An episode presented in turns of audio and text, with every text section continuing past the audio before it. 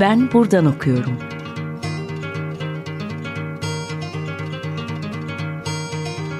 Edebiyat ve başka şeyler.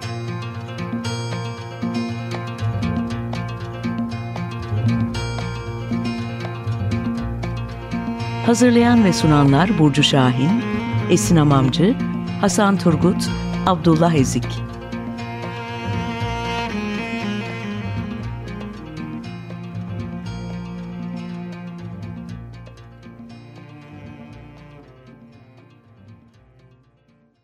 Herkese merhaba. 95.0 Açık Radyo Ben Buradan Okuyorum programındasınız. Ben Esin Hamamcı.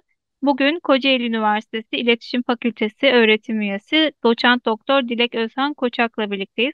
Hoş geldiniz Dilek Hanım. Hoş bulduk. Nasılsınız? İyisinizdir İyiyim. umarım. Çok teşekkürler. Ee, programa davet ettiğiniz için teşekkür ederim. Ben teşekkür ederim. Bugün sizinle e, kent ve edebiyat üzerine konuşacağız. Aslında e, son çıkan kitabınız e, Kurşun Kalem'den de bahsedeceğiz. Önce kitabınız Taşra'da Ölürken ve diğer akademik çalışmalarınızdan da bahsederek biraz kent nedir ve e, sizin kaleminize nasıl yansıyor? Buraları açacağız. Dilerseniz ilk sorumla başlayayım. Tabii buyurun. Dilek Hanım çalışmalarınız demin de dediğim gibi kent etrafında şekilleniyor diyebiliriz. E, Metis yayınlarından çıkan İstanbul Kimin Şehri özellikle çok dikkat çekici. E, kolektif bir çalışma tabii. E, makaleniz Batı Edebiyatı'nda muhayyel bir e, şehir Edmondo de Amix'in e, İstanbul'u. Diğer çalışmanız 19. yüzyıl İstanbul'da kültürel dönüşümün sahnesi Osmanlı tiyatrosu örneklerini ve daha fazlasını söyleyebiliriz.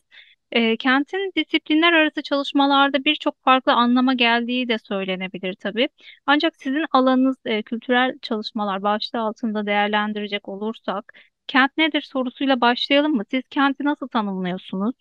Evet, e, çok geniş kapsamlı bir soru. E, kentin tanımına geçmeden önce e, ki kentin pek çok disiplin tarafından farklı açılardan ele alındığını belirtmem gerek. Kısaca mekan kavramına değinmek gerekti sanırım. Çünkü kentten bahsederken öncelikle kent mekanından bahsediyoruz. Dilimize uzam olarak çevrilen space'in mekandan yani place'ten farkı space'in soyut bir fikre işaret ediyor oluşu. Lefebvre mekan üretiminde yaşanan, algılanan ve tasarlanan mekandan bahseder. Bu ona göre mekan üretiminde birbirinden ayrılmaz üç unsurdur. Mekanı bütünlüklü olarak algılayabilmek bu üç unsuru birlikte düşünmeyle mümkündür. Tasarlanan mekan, profesyoneller tarafından yani coğrafyacılar, mimarlar, şehir planlamacıları tarafından örgütlenen, tasarlanan soyut mekandır. Bu örgütlenme süreci kapitalizmin mekanı bizzat meta olarak üretimi demektir. Bildiğiniz gibi kent sanayi devrimi sonrası yıkımların ve yapımların merkezi olur. Mekan parçalanır, alınır, satılır, işi haline gelir ama mekan tek başına ölü, ruhsuz bir alandır. Yani space and place olabilmesi ancak insanın faaliyetleri, hisleri, deneyimleri ve ihtiyaçlarıyla mümkündür. O zaman mekanın insan deneyiminin, hafızasının, isteklerinin ve kimliğinin bir uzantısı olduğunu söyleyebiliriz. Mekan toplumsal olarak gündelik yaşam tarafından üretilir. Algılanan mekana geldiğimizde ise mekan nasıl algılandığı ile ilgilidir bu. Örneğin edebiyat mekan duygusunun yaratılmasında önemli bir rol oynar. Dediğim gibi mekana ruhunu veren, içinde yaşayan insanlardır. Kentin kültürel çalışmaların konusu olmasına gelirsek eğer, e, Michel de Certeau'nun Certeau'dan kısaca bahsetmemiz gerekir. Certeau, mekanın gündelik pratiklerde nasıl kullanıldığını analiz eder. Ayrıca iktidar ilişkilerini strateji ve taktikler açısından inceler. Burada strateji, mekanın disipline edilmesi ve düzenlenmesi yoluyla iktidarın dayatılması iken taktik iktidarın diretmesine karşı direnenlerin gündelik yaşamda geliştirdiği yaratıcı faaliyetler olarak tanımlanabilir. Yani iktidar her ne kadar mekan üzerinde denetim ve kontrol sağlamak için çeşitli ve güçlü yöntemler kullansa da insan faktörü bu gücün karşısında pasif ve eylemsiz değildir. Evet, insanın kent mekanında iktidarın stratejilerine karşı geliştirebileceği eşit güçte silahları yoktur ama tıpkı bir gerilla gibi saklanarak, gizlenerek kendi yaşam alanını üretebilir ya da kentle iktidarın kontrolünde olmadan bireysel bir ilişki kurabilir. Foucault da örneğin mekan ve iktidar üzerine düşünmüştür. Bireyler üzerinde fiziksel ve psikolojik kontrolün, mekansal ilişkilerin kontrol edilmesi ve manipüle edilmesi yoluyla elde edilebileceğini iddia etmiştir. Mekan nasıl inşa edildiği ve kullanıldığına bakarken mekanın altında yatan maddi ve ideolojik yönleri araştırmıştır. Üstelik yalnızca kent mekanı değil, hapishaneler, tımarhaneler gibi pek çok mekanı siyasi olguları analiz etmekte bir araç olarak kullanmıştır. Fakat tıpkı mekanlar gibi kent mekanı da geçicidir. Sürekli bir değişim ve inşa halindedir. Kent mekanı yalnızca onu yöneten kurallar ve yasalar tarafından değil, aynı zamanda daha önce kısıtlanmış olan bu mekanlarda yaşayan ve buralarda dolaşan insanlar tarafından da değiştirilmiştir. Yine Sertu kentte yürümek denemesinde iktidar tarafından oluşturulan, tanımlanan mekanların anlamlarının şehir sakinleri tarafından yürüyerek yeniden oluşturulduğundan söz eder. Yani kent her bir sakini için kişisel olarak deneyimlenen ve yeniden yazılan bir metindir.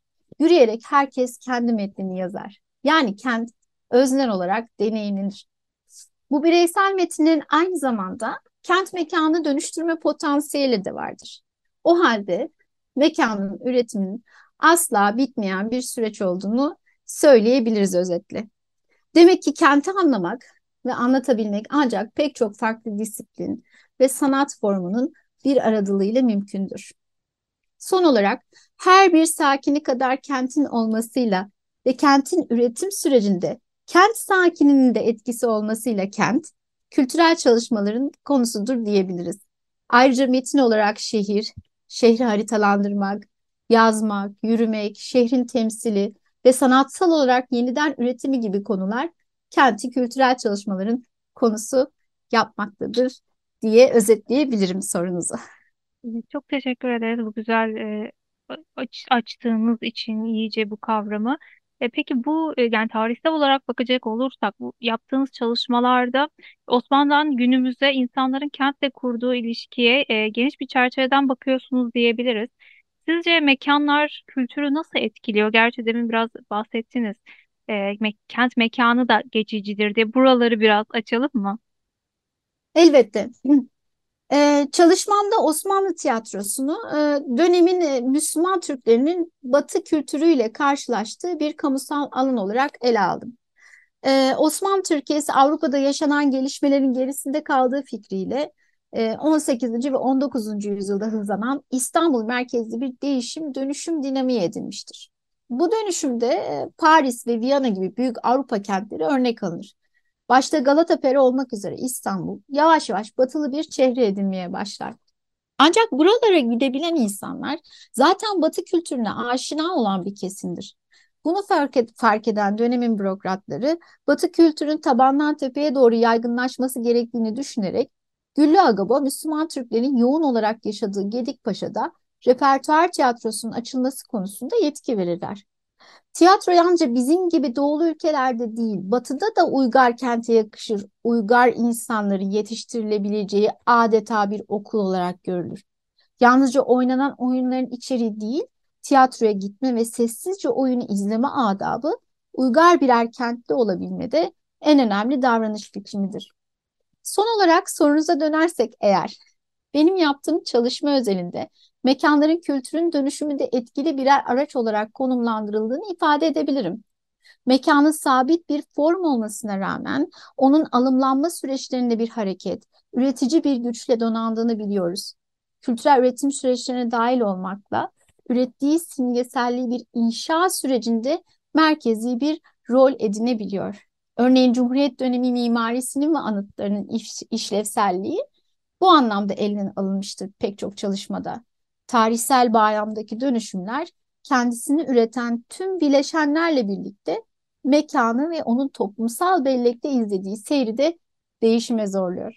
Bu şekilde özetleyebilirim evet. sorunuzu.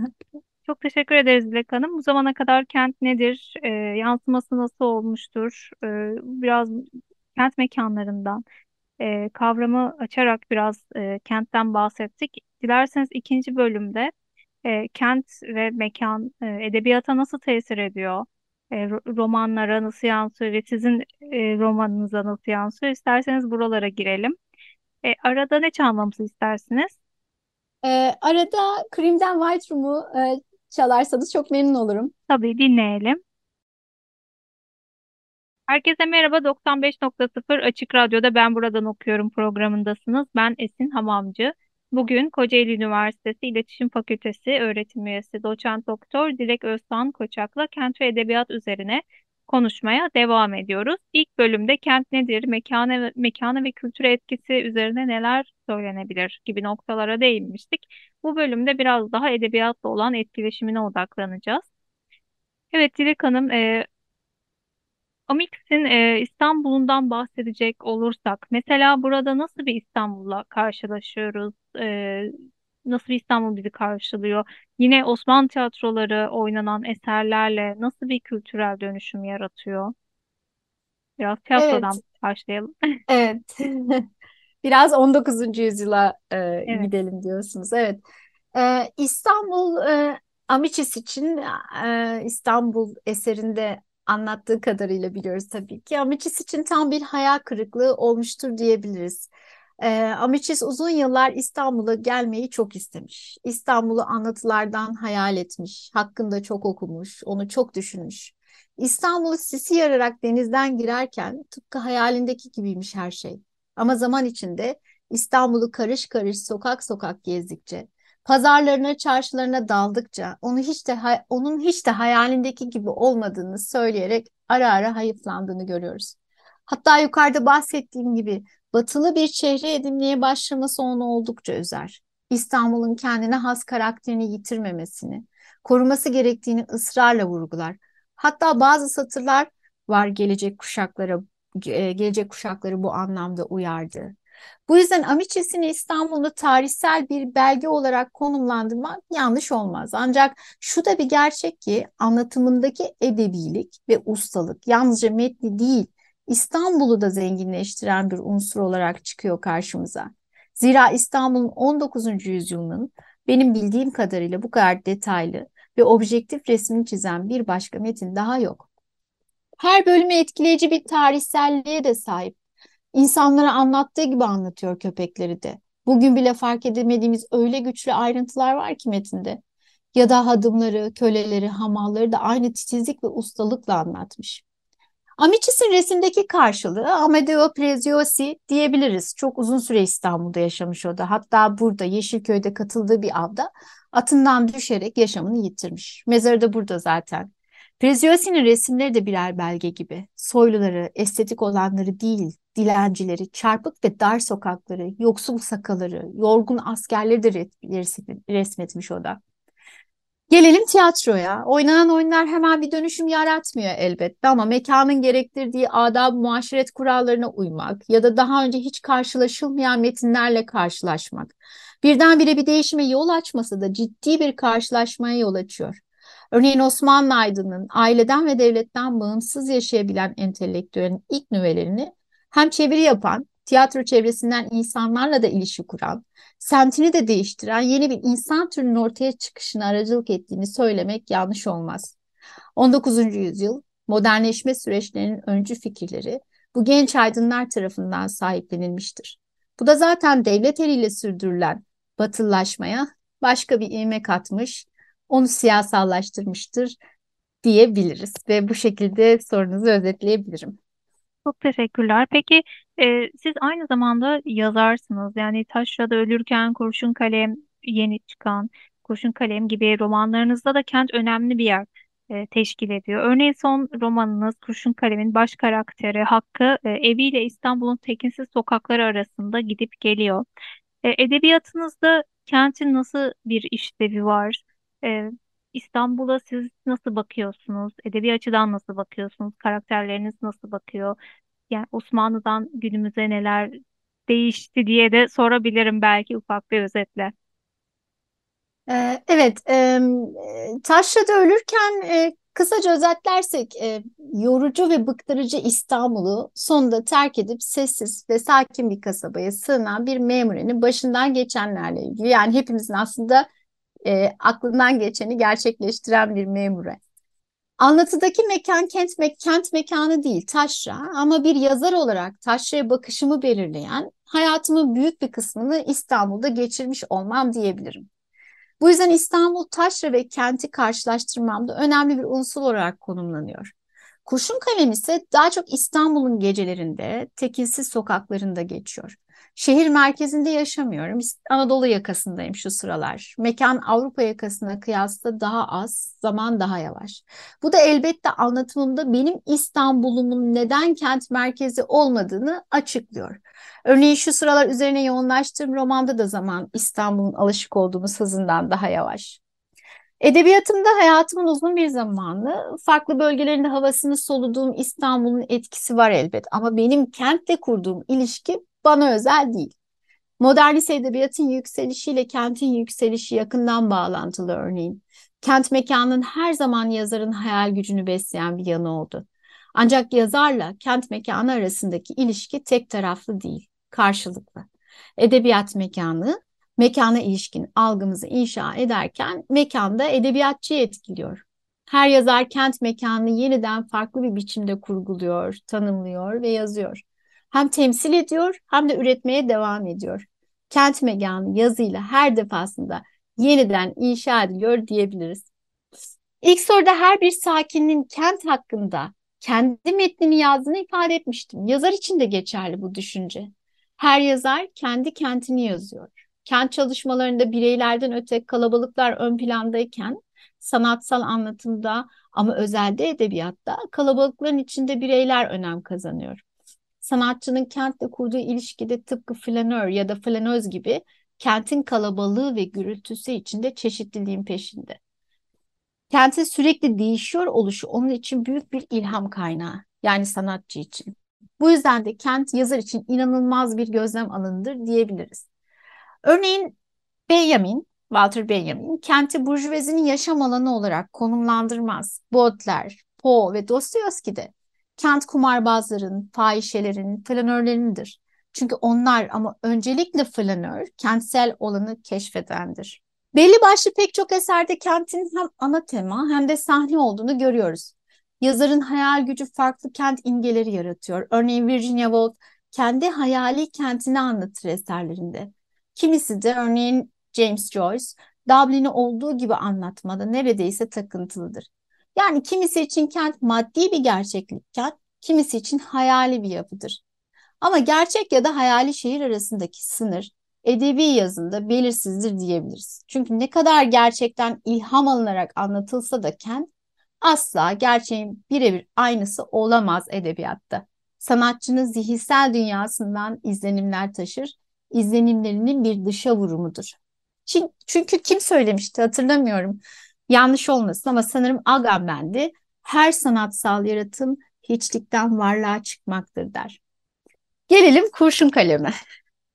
Kurşun kalem İstanbul'un izbe sokaklarından e, kurşun kalemi yazarken İstanbul'un izbe sokaklarından ilham aldığını söyleyebilirim. Ama mekan benim için karakterin iç dünyasının bir uzantısı olduğu için metinde hem iç mekanı hem dış mekanı, dış mekan İstanbul'u karaktere uygun olarak tasarladım.